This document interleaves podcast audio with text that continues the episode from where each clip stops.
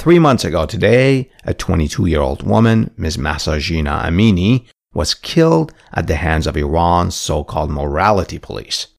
Astonishingly, against the savage brutality of this regime, brave Iranian women and men have continued their protests since. And the Iranians, um, that expression of dissent is uh, the most important cultural transformation I believe that has happened since the 1979 revolution. And I do believe that it has to, it's in genealogy, it goes back to that 1979 revolution.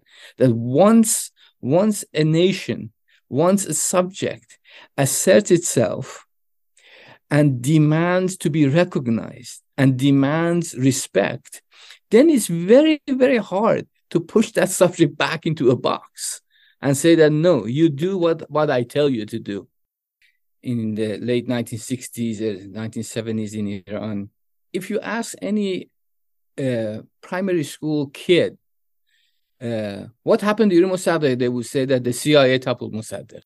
But it left a very, very deep mark on Iranian psyche that uh, denied uh, the Shah's monarchy legitimacy. Ah. And that that stain remained with the Shah. Khomeini was very extremely marginal in the uh, Iranian seminaries. He was not a well-respected uh, jurist or theologian, and the great majority of significant ayatollahs, or what they call the sources of emulation, despised Khomeini when the students took over American embassy, they wanted to show that they are as anti-imperialist as anybody in the political landscape in Iran.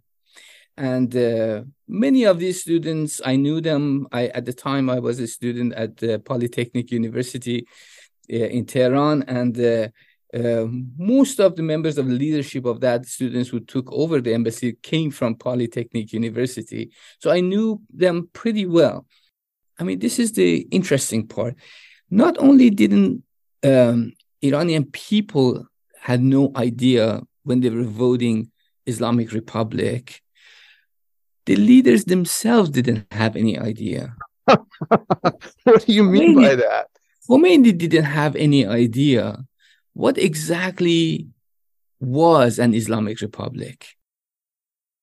Did you know that Mr. Khomeini's slogan for Iran was independence, freedom, and Islamic rule?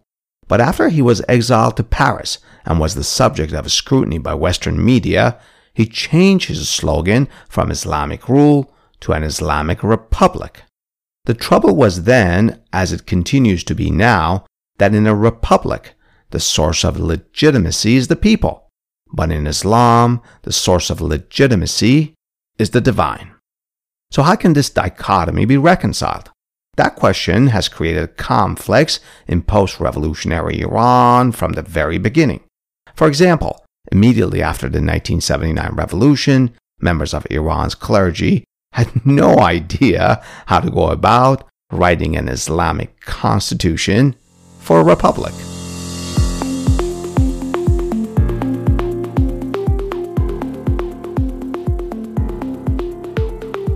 Hey there, news peelers. Today is December 16, 2022. And this is Adele, the host of the History Behind News podcast.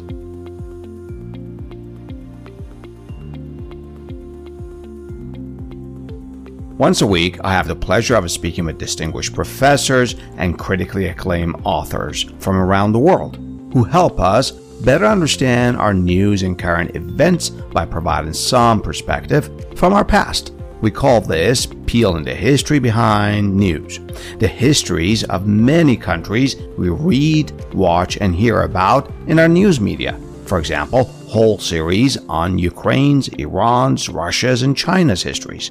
And of course, several series on the US economy, culture, politics, environment, science, and much more.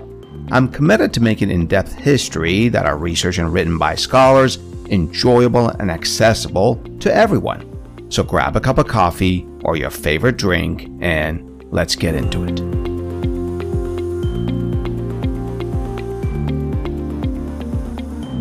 According to The Guardian, a British daily newspaper, just this past week, Ayatollah Khamenei's own sister, whose daughter was arrested last month in Iran, spoke against her brother's rule, calling it a despotic caliphate.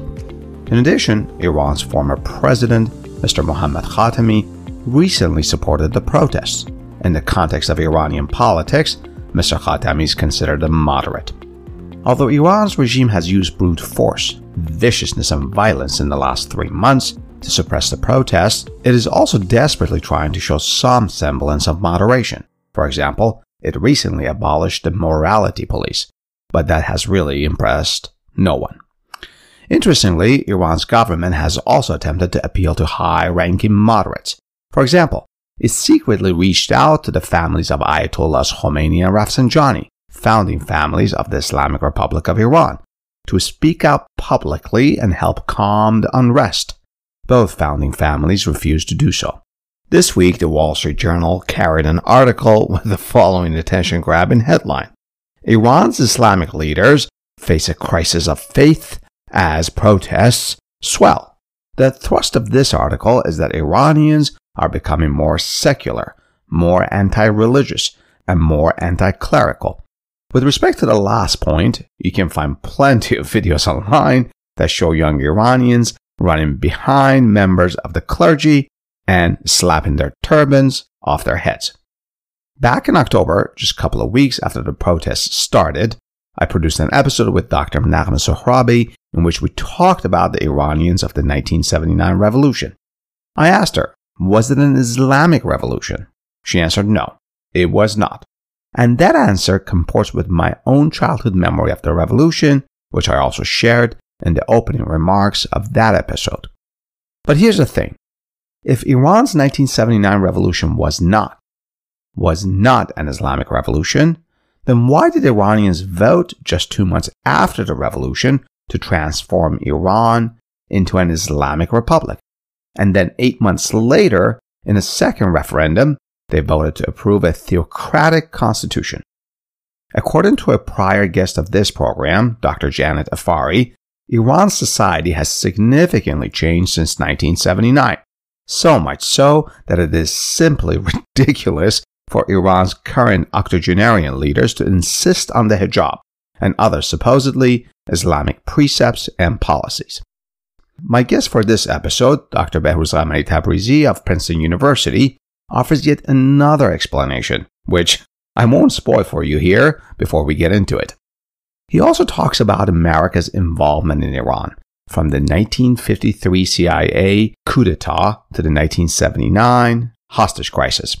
I ask him, did President Carter want to remove the Shah to perhaps replace him with a less ambitious leader? That question and others like it are so important as we are stuck in this intractable state of perpetual conflict with Iran. And as Iran, every so often, accuses the US of interfering in its internal affairs, such as the case of this week. After the passage of a US backed resolution, Iran was removed from the remainder of its four year term from the Commission on the Status of Women, which is a United Nations women's rights agency. It's the first time that a country has been kicked out of such a commission. No doubt, Iran accused the US of interfering in its domestic affairs. Dr. Ghamari-Tabrizi is a professor and chair of the Department of Near East Studies at Princeton University, where he is also the director of the Sharmin and Bijan Mossavar-Rahmani Center for Iran and Persian Gulf Studies. He has written extensively on the topics of Iran, the Iranian Revolution, social theory, and Islamist political thought in different journals and book chapters. Currently, he's working on a project on mystical modernity, a comparative study of philosophy of history and political theory of Walter Benjamin and Ali Shariati. He's the author of three books on different aspects and historical contexts of the 1979 Iranian Revolution and its aftermath. Here are their titles Islam and Dissent in Post Revolutionary Iran. Another book is Foucault in Iran Islamic Revolution After the Enlightenment. And his third book is titled Remembering Akbar Inside the Iranian Revolution. To learn more about Dr. Ghamari-Tabrizi, you can visit his academic homepage the link for which is provided in the detailed caption of this episode. And while you're there, click the link to a revolutionary song by Iranian women. They sing about hope. They sing that we're all in this together, so don't be afraid. They sing for the freedom to sing, dance, and kiss in the streets. I'm not interpreting here, I'm literally translating. They use the word laughter. They use the word happiness. It's an amazing song that I also discuss with Dr. Ghamari-Tabrizi. By the way, please distribute this song to your friends and relatives and let them hear the voices of the Iranian women. Stay with me as Dr. Ghamari-Tabrizi and I peel the history behind this news.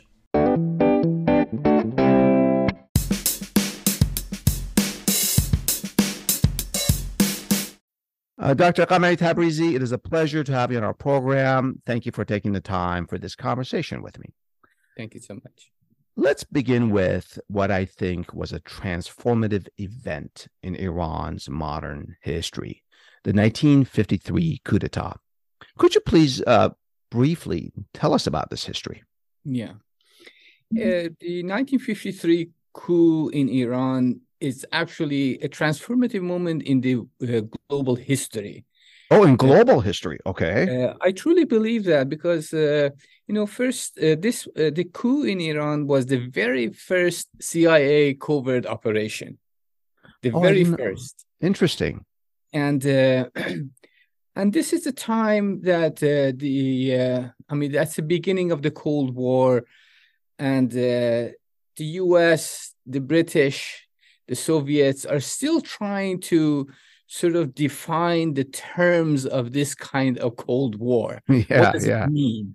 yeah. And they're trying to establish a certain kind of proxies for themselves to to fight this Cold War. Of course, a lot of people like myself argue that the Cold War is such a misnomer. It is. Why do you say that? Cold War was a very hot war. It was Cold War because it didn't happen on European soil. Ah, interesting. That's why they call it cold. It happened in the rest It's- of the world. It happens in the rest of the world, you know, and and there are varied estimates that uh, during the Cold War, from 1945 46 to the collapse of the Soviet Union, somewhere between 25 to 30 million people were killed Wow. proxy wars, right? That begins to compete with World War II. Yes. Wow. Okay. More competing with World War One, but uh, because World War Two, the casualties were much higher. Okay. But nevertheless, when I say that this is sort of a misnomer, a Cold War, Yeah. as if you know people are fighting over discourses and over different kinds of governmentalities and this and that. But no, there was actual war going on. But since the since the field of war was moved to outside Europe, it became known as the Cold War. You know? So the the term Cold War is very much a Eurocentric, North American centric sort of term. Absolutely. I And, see. uh, I see. So the coup in Iran in 1953 uh, had two elements. One element, that's why I said that it's a global significance. hmm hmm One element was the basically shifting of global authority of Western empires. That's the collapse of the British Yeah. Empire. And the US, little by little, is stepping into the uh, footprints of British Empire.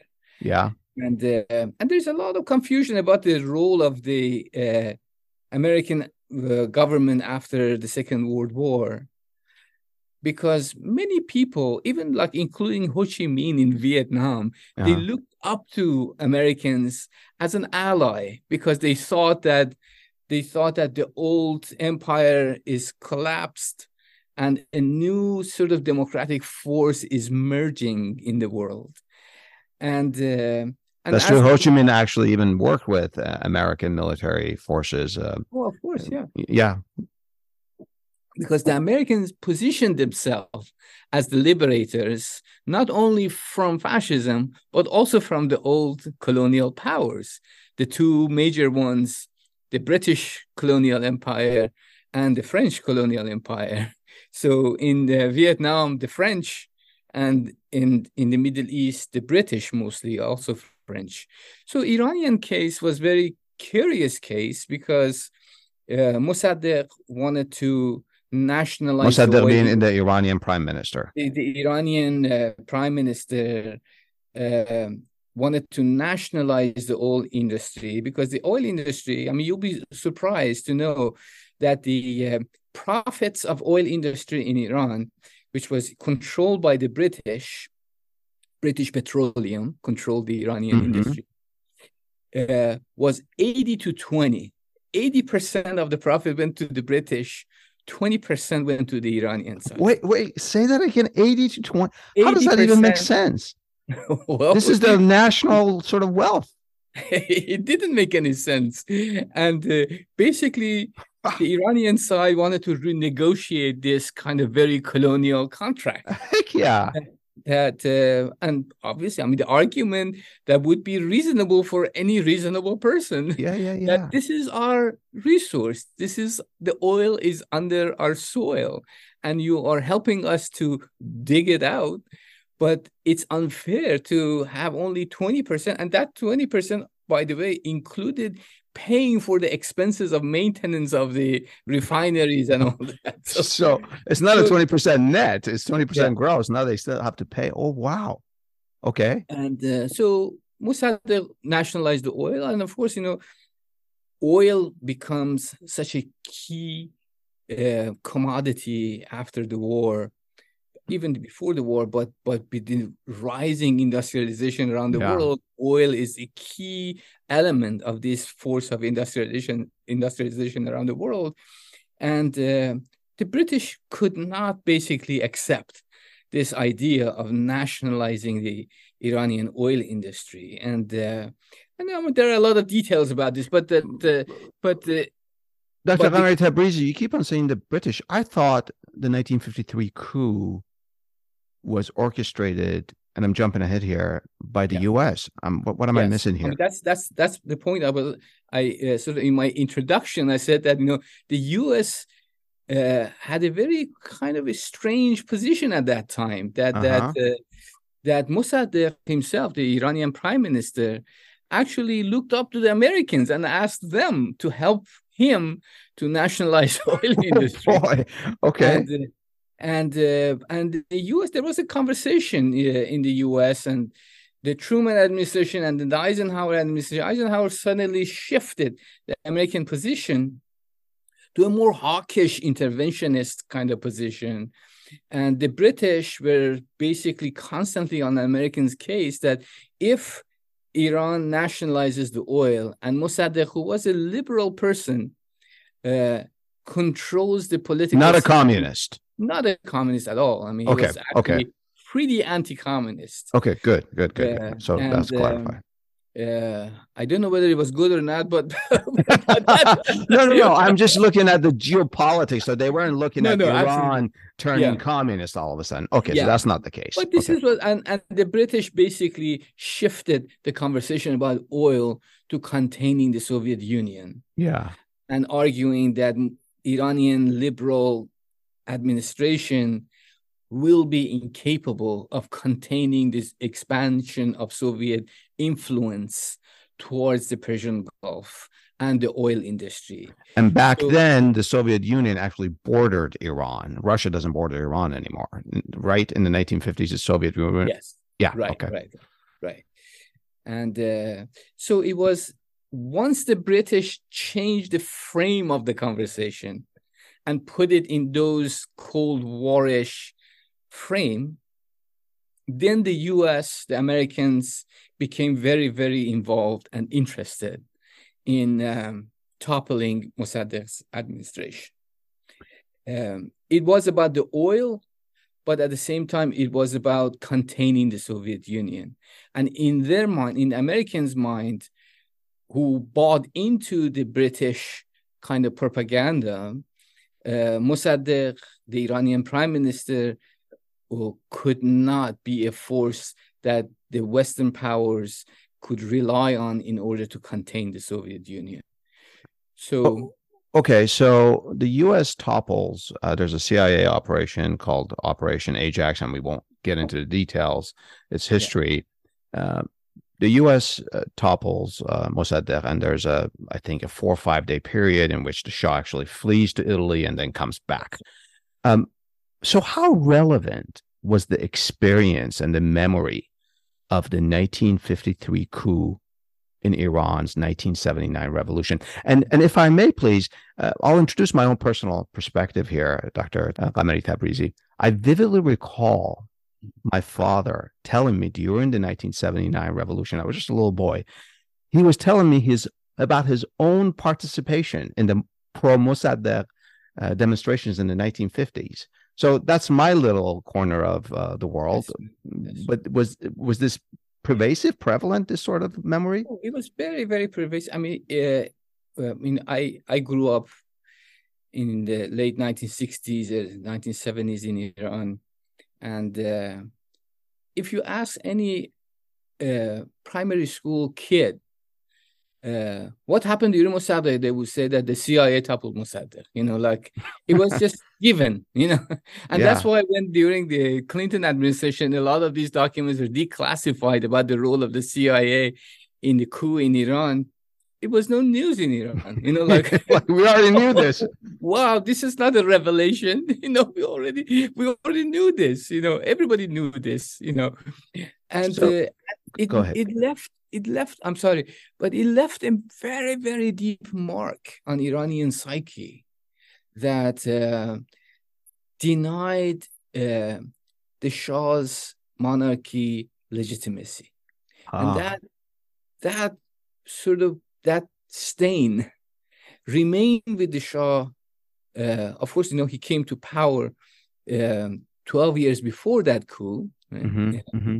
And uh, and for the rest of the 25 years, that he became the American stooge, you know, he was American puppet because it, it it's so hard to shed that kind of perception. Yeah.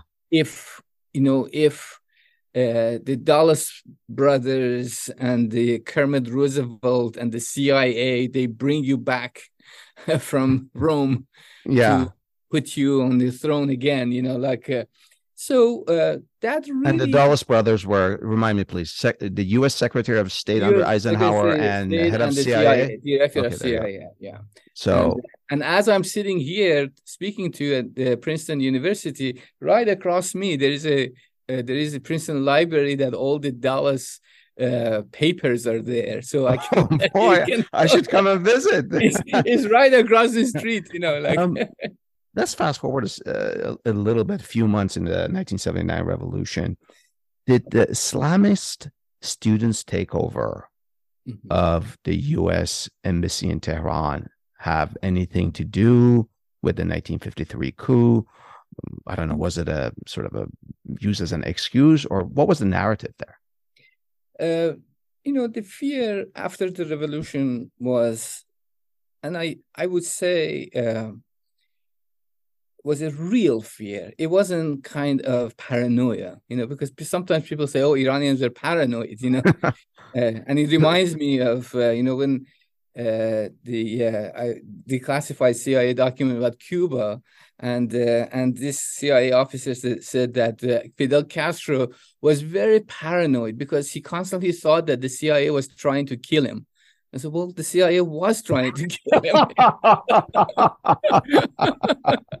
Indeed, okay. 19 times they tried oh, to assassinate so him. you know, so so if you so if you, if you what's the Iranian fear?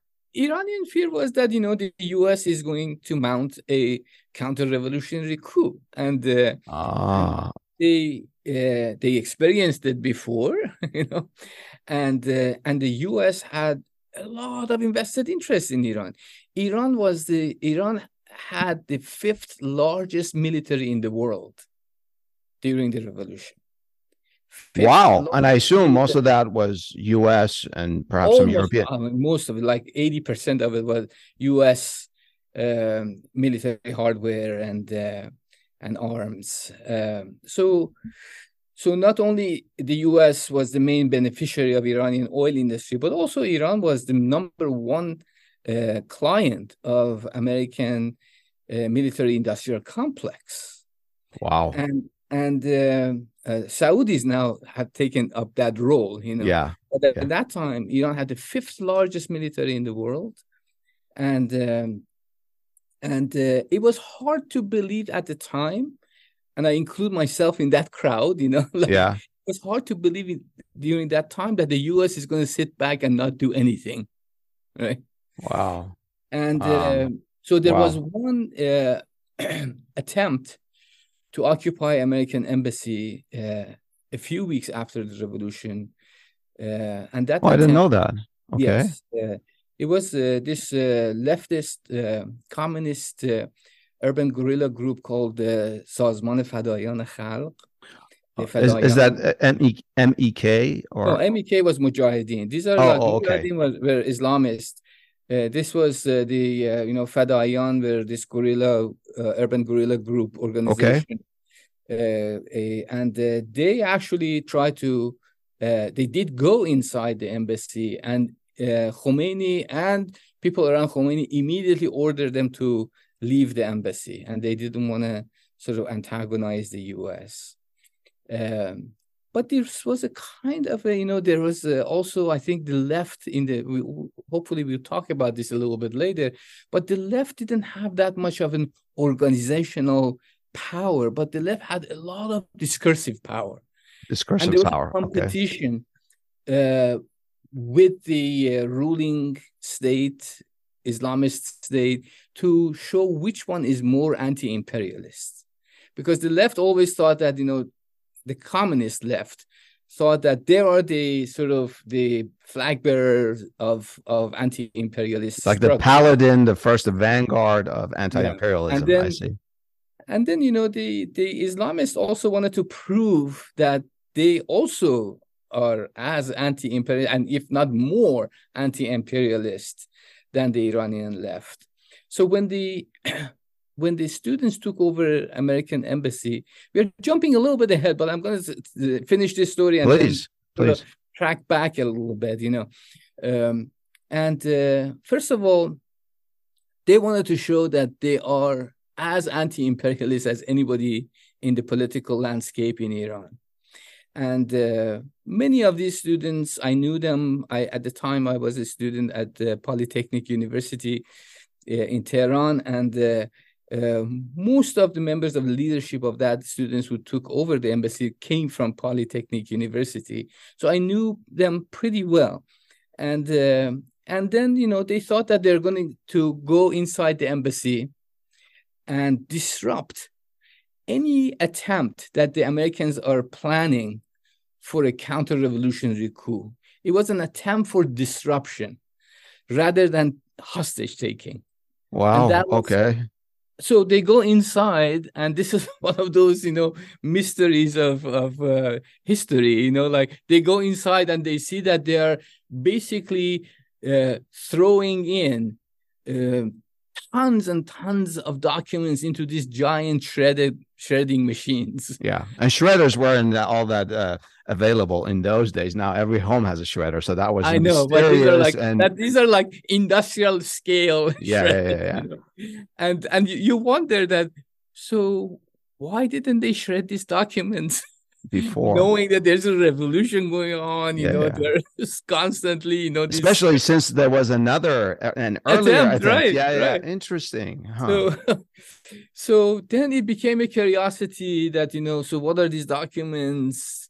They said that we're going to put together these uh, shredded documents, and day after day after day, suddenly, you know, two three weeks later, they realize that oops, you know, we are inside the American embassy with all the embassy employees, and we have created a worldwide crisis. You know. Wow, interesting. uh, And then uh, Mr. Khomeini never ordered them to leave. Um, let's follow up this conversation in the next segment. We'll be back after a short break to talk about foreign influence in Iran's 1979 revolution. At the start of these protests in Iran, I asked Dr. Sohrabi, is it a revolution? The answer to this simple question turned out to be rather complex.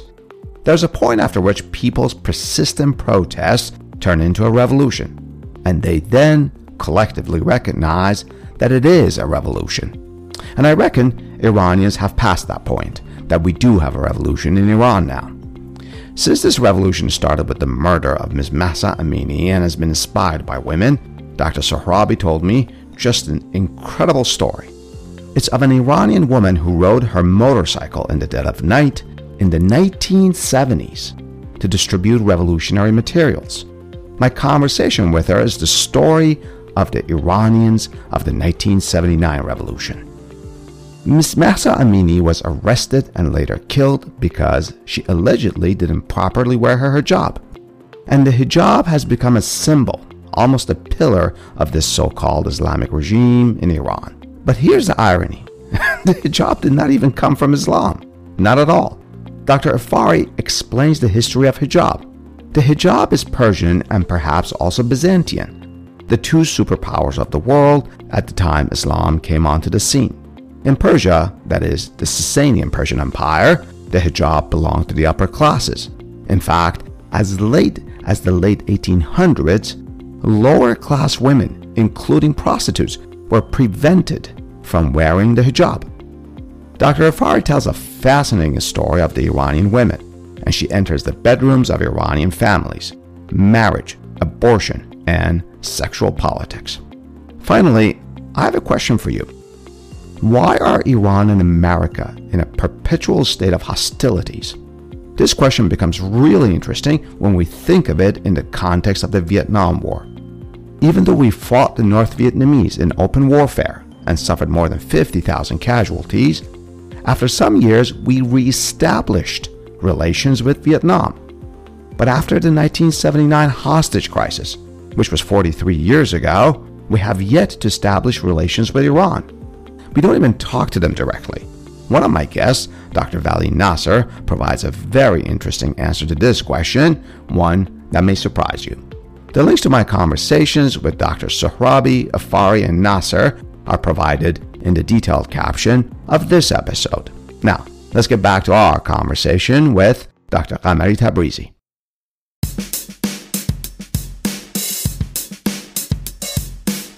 Dr. Ghamari-Tabrizi, many Iranians believe and allege that the U.S., in fact, wanted to remove the Shah to perhaps replace him with a less ambitious leader in Iran. Um, how much of this, if any of it, is credible? I don't give much credibility to that narrative. I think this is. You don't, um, okay? This is a uh, revisionist history that uh, uh, that uh, puts so much emphasis on uh, Carter administration's decisions um, and uh, and uh, forgets the that that kind of revisionism forgets the the all-out power of this revolutionary movement and frankly the impossibility of containing it I think the US at some point realizes that this is a losing battle. I think that's true. But the US realizes that that meaning saving the Shah was a losing battle. Mm-hmm, mm-hmm. And uh, but that realization, I think, comes uh, just a few weeks before the final victory of the revolution. Oh, wow, way late. Very late, uh, and uh, this happens when uh, uh, Jimmy Carter sends General Huyser to Tehran. Um, and then in Guadeloupe, they have a meeting with the uh, the French, the Germans, and to decide what to do. And at that point, this is January of 1979. Uh, January, a month before sort of the culmination before of the, yeah. It's oh, wow, okay. I mean, at that point, it was foregone conclusion that the Shah could not withstand the force of this revolutionary movement, uh-huh. and uh, and uh, and the U.S. basically uh, their Carter policy and the state. There were a lot of. I mean, we can't go into details of the differences in in the State Department and and the Defense Department all those things were true but but the the bottom line for for the americans was that how to limit the damage and the damage that was going to be inflicted in uh, on U.S. interest in Iran was one uh, the integrity of the Iranian military. Mm-hmm. As I mentioned earlier, fifth largest military in the world, number one client of American um, arms, and two, the flow of oil. Because American, you know, they have already experienced this kind of oil crisis in the U.S. and they thought that they can. Yeah, 1973, right? The Arab Right, embargo. right. Yeah, yeah, yeah. and they thought that they can withstand another oil crisis like Yeah. that. And uh, so in Guadeloupe, they decided to open a channel to Khomeini. And uh, and that channel to Khomeini, actually, the declassified documents came out a couple of years ago. That in those documents, it clearly shows that uh, the direct contact between the US and Khomeini in Paris had basically two items. And Khomeini guaranteed in their conversation that they are not going to dissolve Iranian military and the flow of oil would continue to Western powers. And Khomeini guaranteed it. And it's only at that point that they realized that, okay, they can basically rest assured that if Shah leaves Iran, then their two main concerns would be met by the new government. Right? Um, did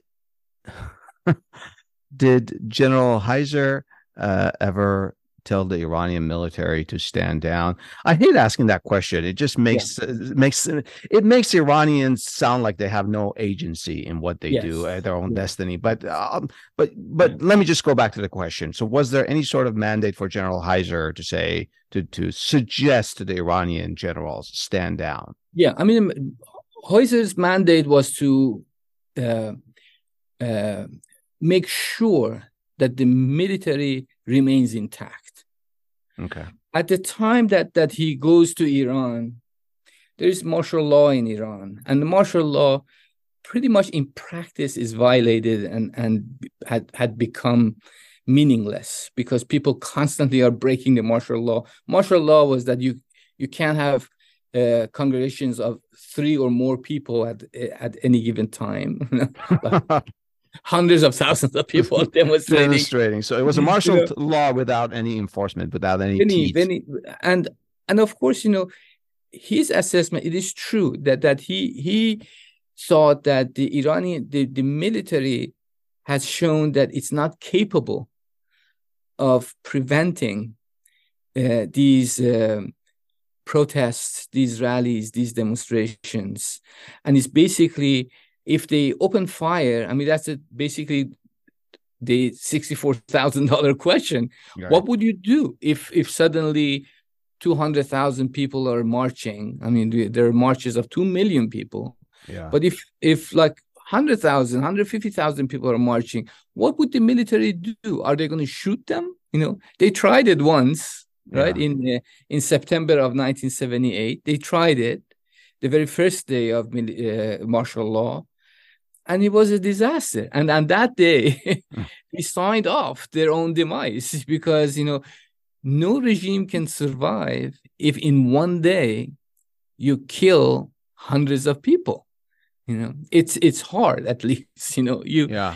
uh, and of course at the time the rumor was that you know 4000 10000 people were killed and it turned out that you, you know it was like around 70 people who were killed Yeah. but but who cares for for for reality if there is a revolutionary movement and there is a rumor that 10000 people were killed people would operationalize that 10000 number You, know, need the power of propaganda for the revolution, right? that's propaganda you know Uh, you know, we're talking about uh, Huyser or um, Mm. President Carter.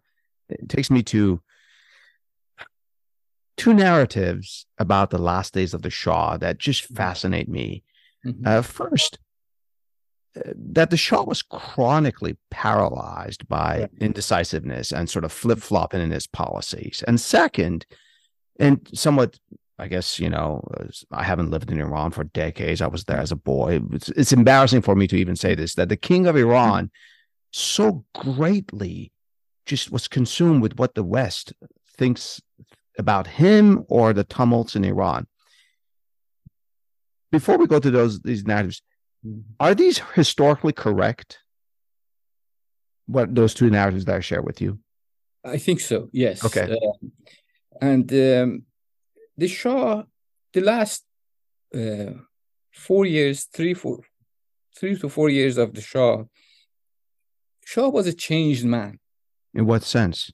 Um, he uh, he had different kinds of ambitions in mind, and I don't think that those ambitions were necessarily uh, anything that the Western powers would say, okay, we have to stop him, because that narrative that they say, oh, the U.S. wanted to remove the Shah. Yeah, okay. I don't think it wasn't. It was a kind of ambition that would uh, worry the Western powers, you know. But uh, you know, with uh, changing the Iranian calendar, Islamic calendar to a monarchical calendar, he uh, uh, so Iran's calendars suddenly became from like 1400 years or something went to 2500 years 2500 from years. the coronation of Cyrus the Great or Cyrus, okay right. okay okay and uh, and um, and uh, and that's sort of the sort of the change in his personality starts from those celebrations of 25 hundred years of monarchy and Persian Empire.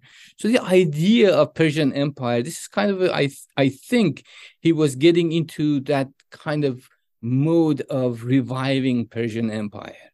In his mind, he had a mission to uh, reinvent the glory of Persian Empire, and that Persian Empire again was not necessarily something anti-West or something that would basically um, undermine Americans' interest in the region. It was something that could could coexist with uh, with uh, with American interest in the region. So I don't think the U.S. was so worried about this ambition because yeah. okay, let him have that ambition so long as he buys his military arms, his weapons from, from us, and he oil. That's fine, you know.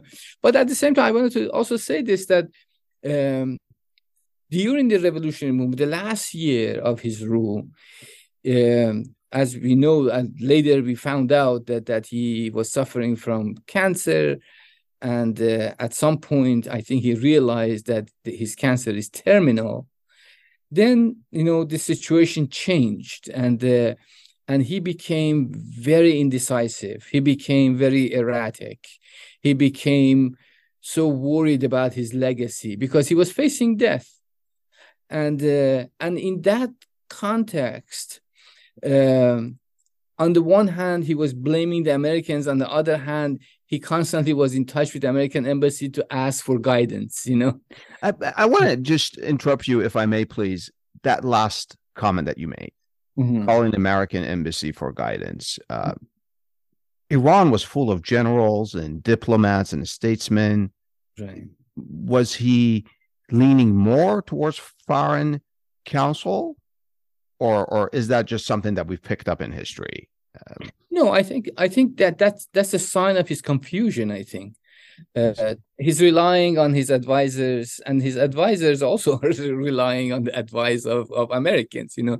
I think this is it, it becomes very hard to sort of draw a line between local agents and foreign agents. Yeah. Because all the local agents are trained by the foreign agents, you know.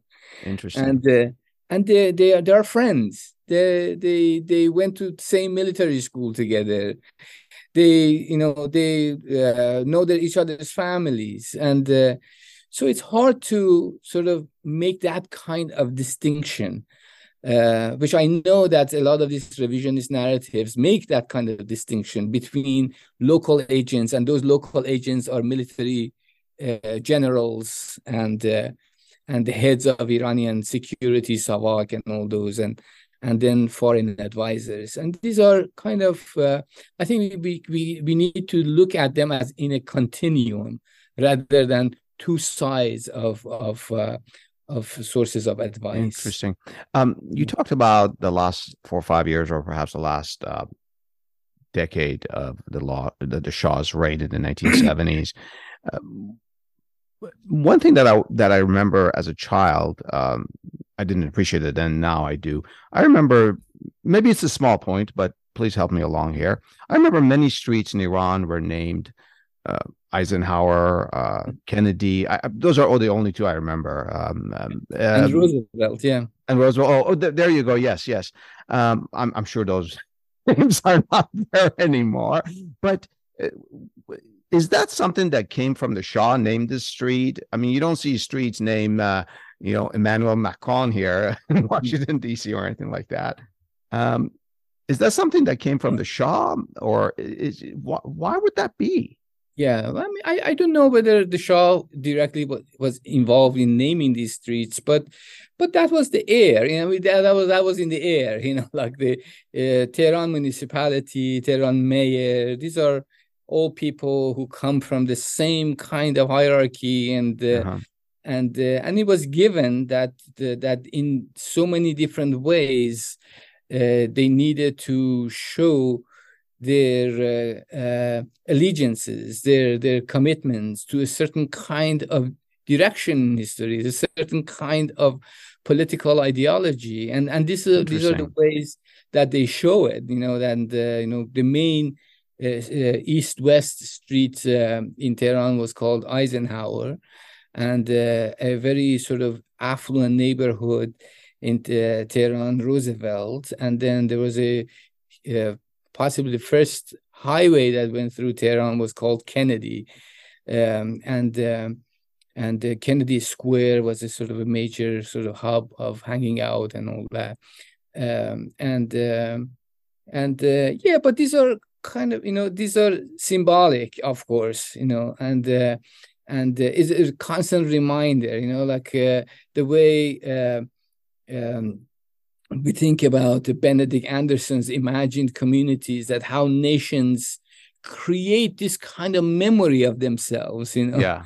And uh, through museums, through buildings, from stamps, you know, from from yeah, uh, you know. There are probably also signs that show that in the Cold War, and I'm using quotation marks for that after mm. learning from you uh, the misnomer here. In the Cold War world, we lean more to the US by even here are the names of our right, streets right, that are after American presidents.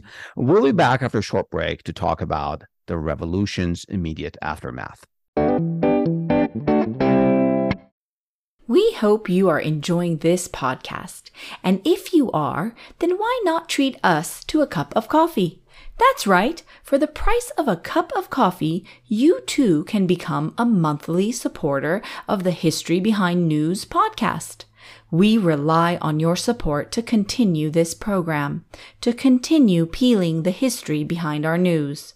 Supporting us is easy. Just click the support link in the detailed caption of this episode. And while you're there, check out the information about our guests and other attributions and links. And thank you.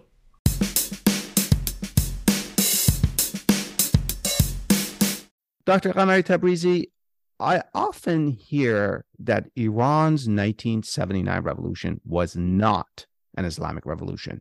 And I happen to agree with it, no doubt, because of my own limited experience and sort of fading memory of that time. But um, how do we reconcile this with the results of a 1979 referendum in which an overwhelming majority of Iranians did, in fact, vote to transform Iran into an Islamic republic? Right, right. Uh, I think I mean, in my own work, uh, I go back and forth between calling Iranian Revolution Islamic Revolution or Iranian Revolution or the Revolution of 1979, uh, because sometimes I, I don't want to get involved in this kind of uh, semantics of it. Yeah. But I think in its spirit, this was an Islamic revolution. Islamic, not in the sense that it's very unfortunate that uh, in post-revolutionary after 1979 we have the rise of islamic fundamentalism uh, and then that islamic fundamentalism is projected back to the iranian revolution yeah. as the point of origin of it while the that kind of political Islam that uh, was operate, operating during the Islamic Revolution in Iran was fundamentally different from that kind of Islamic fundamentalism that emerges uh, primarily through the uh, Afghan Mujahideen fighting the Soviets and and uh, so on and so forth. But but it's very important the way I use Islamic Revolution I have in mind something like um, Catholic liberation theology rather than Islamic Christian fundamentalism. They they had a you, very, lost me there. I don't follow you. Catholic well, liberation theology. Liberation theology, uh-huh. you know, like in Nicaragua, in in El Salvador, like these are sort of revolutionary, emancipatory kind of ways of thinking about religion and saying that you know they're moving away from those old sort of structures of religion very hierarchical very mm-hmm. rigid very kind of uh, patriarchal very all these things that they want to you know it comes from central america and latin america yeah. to to say that you know uh, religion at its core is a worldview about justice and emancipation. And oh, wow. that's, that's a profound that's, statement. Okay. That's the kind of Islamic ideology that led the Iranian revolution. And that ideology was very much informed by liberation struggles around the world.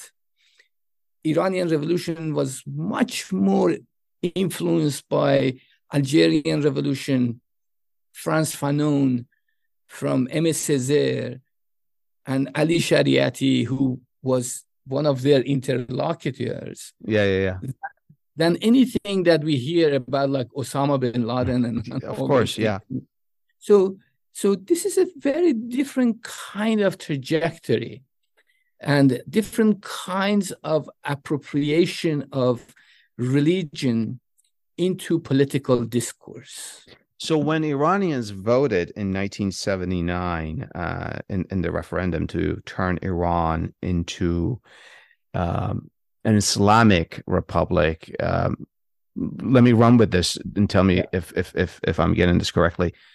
Did they have in mind an idea of an Islam that's sort of liberating, anti-imperialist, I I I, I want to venture to say that they didn't have in mind, perhaps a majority of them, of uh, turbans on TV all day long. No, no, yeah, absolutely not. yeah, and uh, not only, I mean, this is the interesting part. Not only didn't um, Iranian people had no idea when they were voting Islamic Republic, the leaders themselves didn't have any idea. what do you mean Khomeini, by that?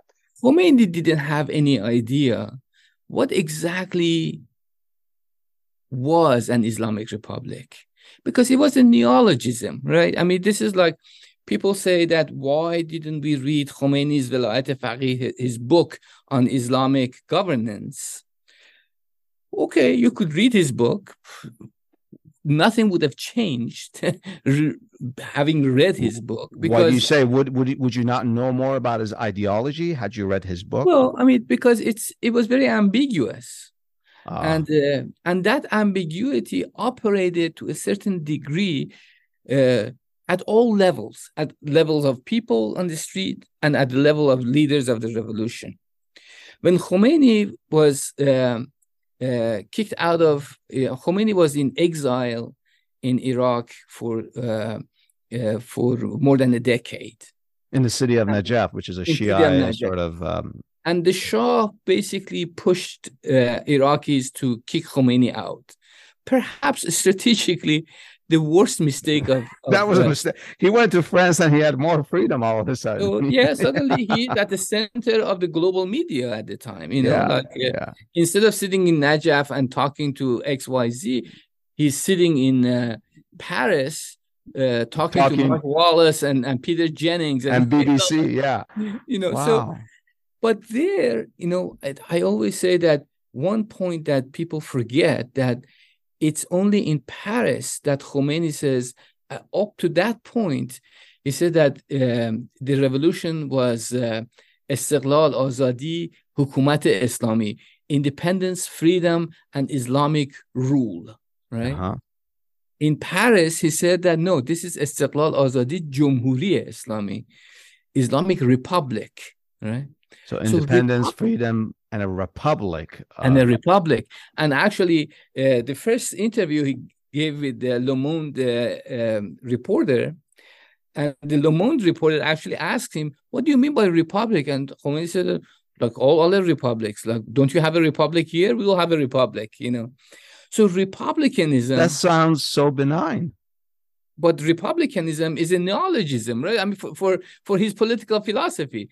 I mean, we don't have republicanism because it generates a fundamental uh, contradiction because republicanism is about the source of legitimacy which is it's the constituents. This is the people. Yeah. And uh, and islam uh, the source of legitimacy is the divine you know?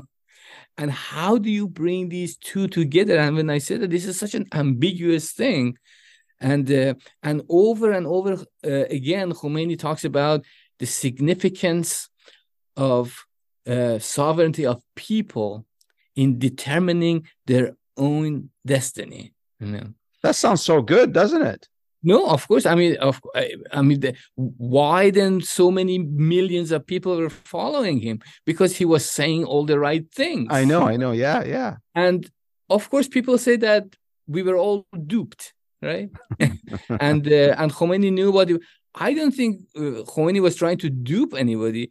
Uh, if he was trying to dupe anybody, he himself he was included in that crowd. He was duped because. So, he, are you saying that he has certain ideology? Then he goes to Paris, and uh, you know, I'm not trying to follow a chronology. Forget forget that part. Yeah. What I'm saying is, he was sort of kind of figuring it out, weaving That's it together right. as he was going through.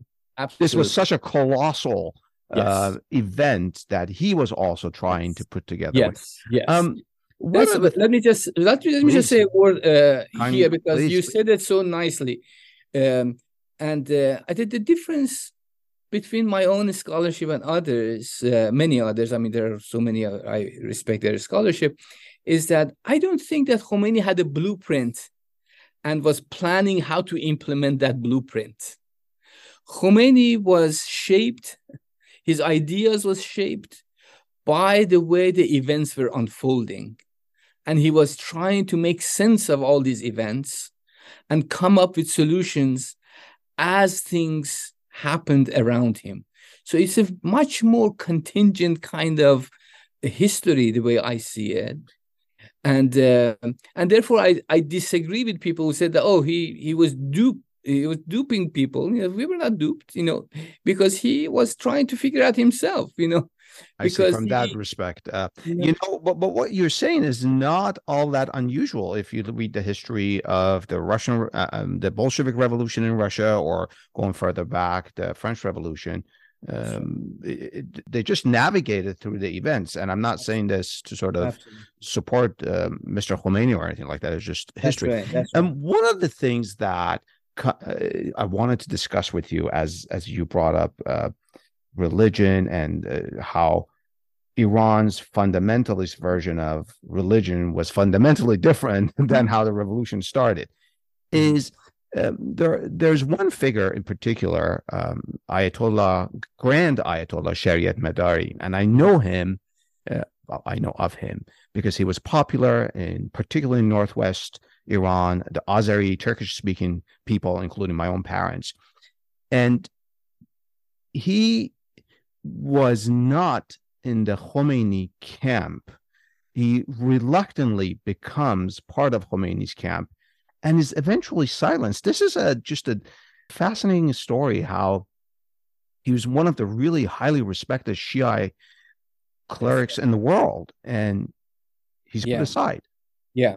Actually, I mean, Shariat Ayatollah Shariat Madari was uh, uh, perhaps the most important figure who basically saved Khomeini's life uh, What do you mean? when he was arrested in 1964. In 1964, Khomeini was arrested because of his uh, anti-white revolution, anti-Shah sermons. Oh, the, the Shah's white revolution. Okay. White Uh huh. Uh huh. and uh, and uh, Shariat Madari really advocated uh, on his behalf, and instead of jail time, they exiled Khomeini to to Iraq. You know. Oh he- wow. yeah, and um, and uh, but Khomeini, you know, that's also another kind of um, misunderstanding of Khomeini's position. When I said that it was not like Islamic fundamentalism, Khomeini was very extremely marginal in the uh, Iranian seminaries. He was not a well-respected uh, jurist or theologian, and the great majority of significant ayatollahs, or what they call the sources of emulation, despised Khomeini because Oh uh, wow. for for centuries, the dominant political philosophy in in inside seminaries was the advocacy of political quietism. They they didn't want to be involved in politics at all, and Khomeini actually is a, a aberration of of that kind of philosophy, and he was not really influential. He was extremely influential in younger generation of uh, seminary students for political reasons, but extremely marginalized in the great establishment of, of Shi'i seminaries. But when he comes back to Iran, then none of those sources of emulation or grand ayatollahs have any kind of standing or political capital to stand against him, you know, because he has a whole nation behind him, you know. Oh, interesting. And, And, uh, so Khomeini was in so many different ways an exceptional character. He did not, and I want to sort of underline the not part, he did not represent the position of the Shi'i seminaries. He was an aberration. And he taught classes that nobody would dare to teach when he was in the seminary. Uh, There's a such as such as I mean, like on philosophy, for example, or in mysticism. Khomeini was a great mystic, and uh, he taught seminars in mysticism, and Shiis were always very, very skeptical of mysticism. You know, interesting. and and uh, if you um, uh, uh, a little anecdote would help here Please. that uh, when Gorbachev came to power uh, in the Soviet Union, uh, Khomeini sent a letter to Gorbachev. Um, uh, by the way, via this uh, very interesting woman who was one of his inner circles, and, And Gorbachev's inner circles? uh, no, in Khomeini's inner, Inner circle. circles. Okay. and um, and then uh, in that letter, uh, Khomeini says that you know I know that you want to change the situation in Soviet Union and you're looking for alternatives. Why don't you look into Islam as an alternative? Seriously? Yeah, yeah. Okay. I mean, if you had time, you know, just search Uh, this letter, you know. And he said, You're looking for an alternative. Why don't you look at Islam as an alternative? Send some of your uh, uh, philosophers and scientists to, to Qom, and uh, we'll show you what we can offer. And then he names a series of uh, key figures in Islamic history in philosophy and those characters are interesting because like he names he names ibn arabi who was a sort of very out there mystic that if you say his name in front of any sunni or shia sources of you know shia sources of emulation or or sunni imams they would run scared you know i say okay we don't want to touch that guy you know and then he says, like uh, Avicenna, who was a, a rationalist uh, philosopher of uh, of 11th century, and then uh, Al Ghazali, who was a mystical philosopher, and it's like a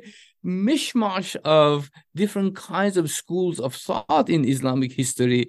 And then you wonder that what is this guy thinking? You know, like first of all, writing to Gorbachev. Second of all, presenting a very kind of a bizarre history of Yeah. Islamic philosophy that would no one in a Qom seminary or any other seminary would touch this list as the representative of Islamic philosophy. Um, I gotta ask this, Dr. Ghamari-Tabrizi.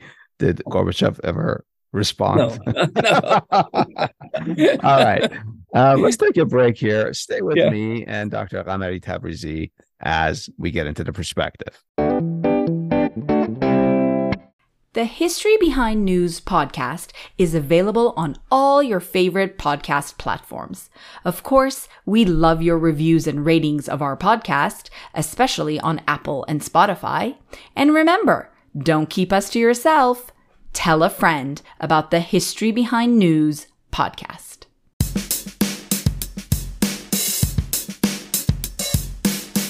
Dr. Ghamari-Tabrizi, has the creation and the 40 plus year duration of the Islamic regime in Iran ironically turned Iranians against religion? Hmm.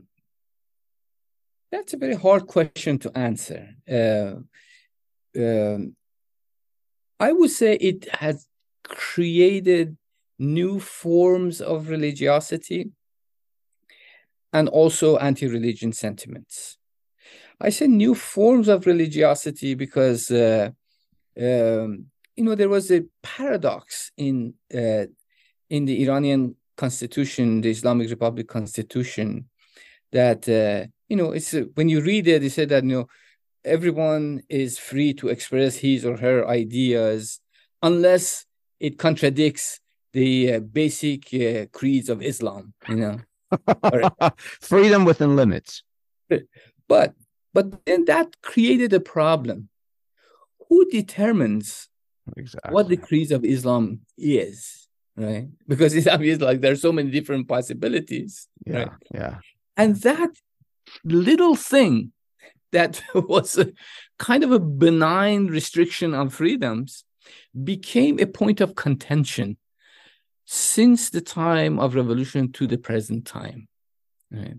Because in their mind, when they were drafting the constitution, they wanted to write an Islamic constitution to say that, okay, this is Islamic constitution. And indeed, when they were writing it, this is in 1979, 19, 1980, uh, many ayatollahs would say that, uh, what are we doing? We don't. I mean, we don't know how to write a constitution. Who are we to write? A constitution? wow. Yeah. Okay. I mean, these are like in the in the the minutes are you know in the archives. You can look at these oh, minutes. wow. That is and fascinating. there's a very interesting exchange between the vice chair of the assembly, uh, constitutional assembly, and and this ayatollah.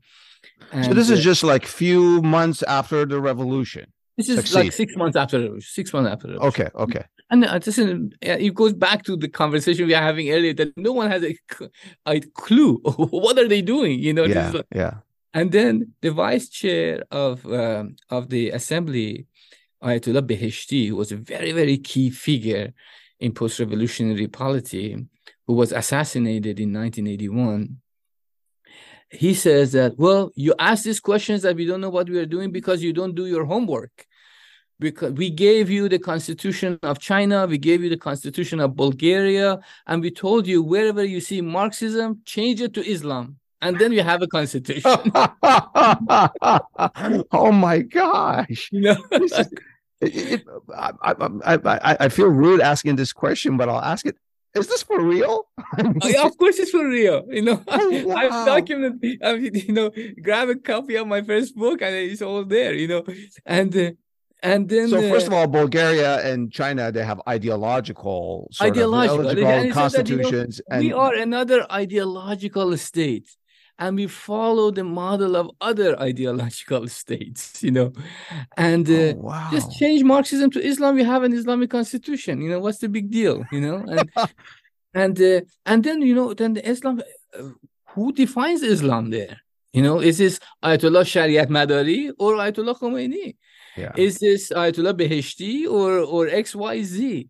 And then you see that in the first like 10, 15 years after the revolution, this incredible uh, let the thousand uh, flowers bloom kind of situation that everyone lays a claim on I am defining what Islam is. You know, there are all these lay intellectuals, there are uh, lawyers, there are journalists, there everyone says that my interpretation of Islam is this, and uh, I act according to my interpretation. So Islam, from the point of reference, becomes a point of contention. You know. Oh wow, interesting. And uh, that's why I said that you know it generated new forms of religiosity.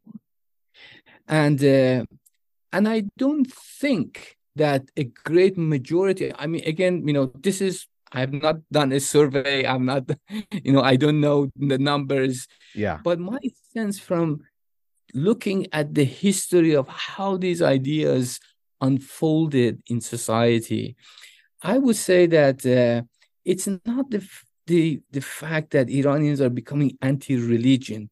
They're becoming they're uh, subscribed to different forms of religiosity. And that different forms of religiosity involves um, uh, sufi groups. And there are amazing books about this you know. Mm-hmm. sufism became very popular in iran poetry mystical poetry reading groups became very popular in iran so of course this is not what we have in mind when we think about religion, but these yeah. are different kinds of religious communism. This is a, one can say that this is different forms of spirituality that that continues to actually exist and in different circles grow. Maybe anti-state religion. It's totally anti-state okay. religion totally anti-state religion you know? Let me ask another difficult question from you and i promise it's the last one in our in our well, you uh, told me that you're going to ask me easy questions. Now you're asking all hard questions no no uh, after you gave the uh, this uh, superb answer to the last question i realized my next question may be just as difficult. Has this islamic regime changed iran's culture? And, and i and i asked this question uh, in the context of the word happiness. Let me explain. I, I shared a song with you, a, a recent revolution. I emailed it to you, and in that song, they talk about.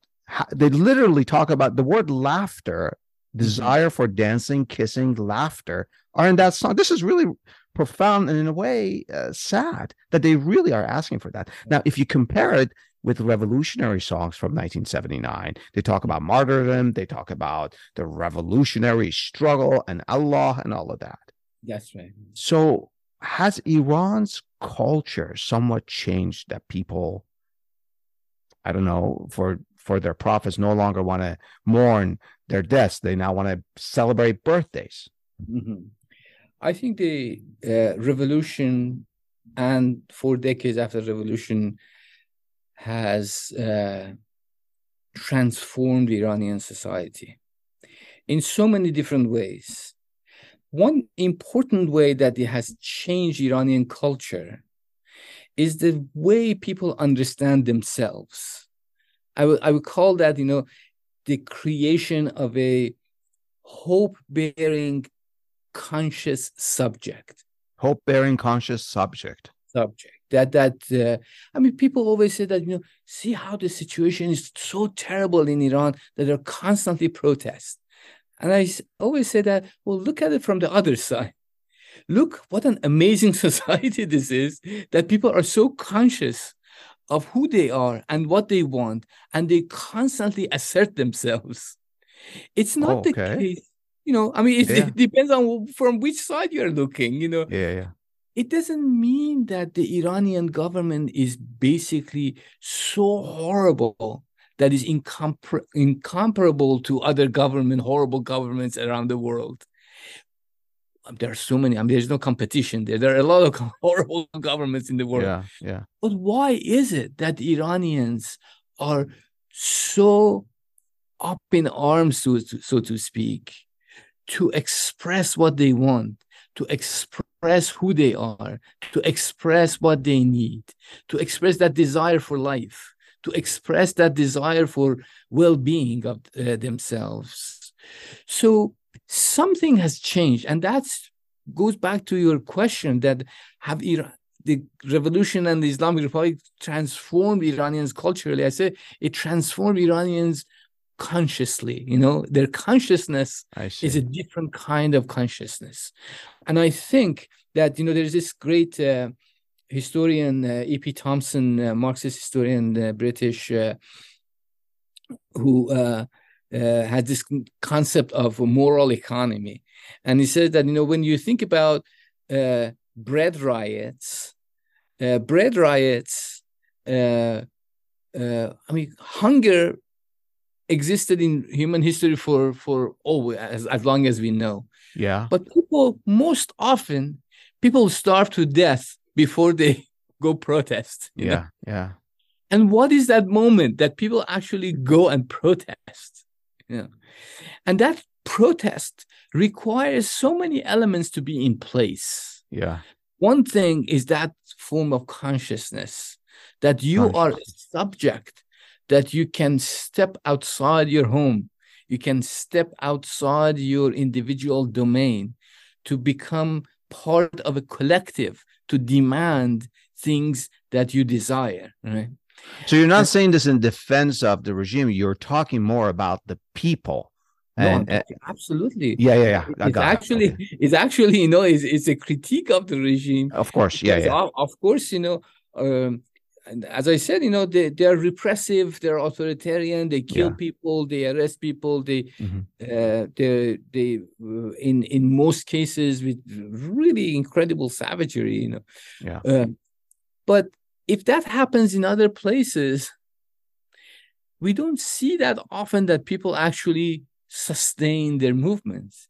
We don't see that often that people actually uh, get together in collective forms to produce this kind of arts to produce those kind of songs you know that it's, yeah. it's i mean it happens but it's it's not that um often.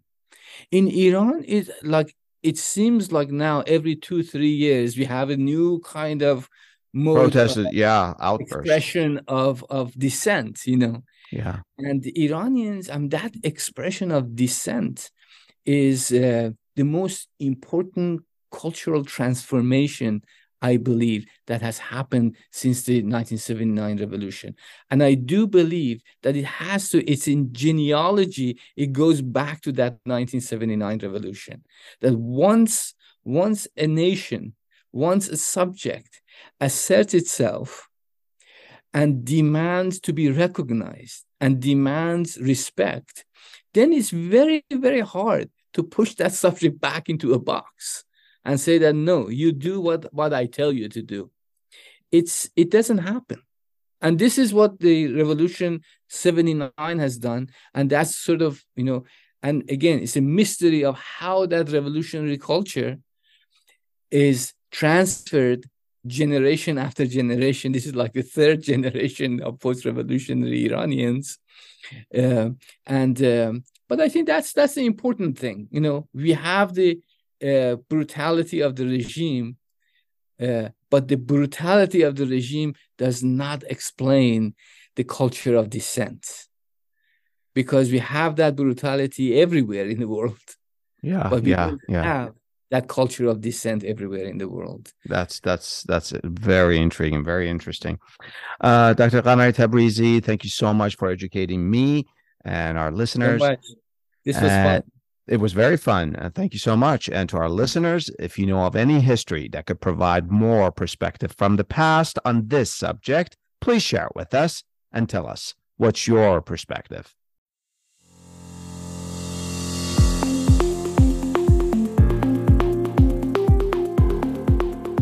The opinions and statements of our guests are their own. We neither agree nor disagree with them. We're only interested in the perspective they provide through history. At History Behind News, we're honored that our guests share their expertise with us, most of which are based on years of scholarship and research, and we provide links to their projects and publications for your benefit to review them if you wish. Otherwise, we're not affiliated with our guests. We just think they teach us pretty cool history, the history behind our news. Also, unless we explicitly inform you we're not affiliated with any institutions, including Amazon, for which book links are shared here from time to time for your convenience.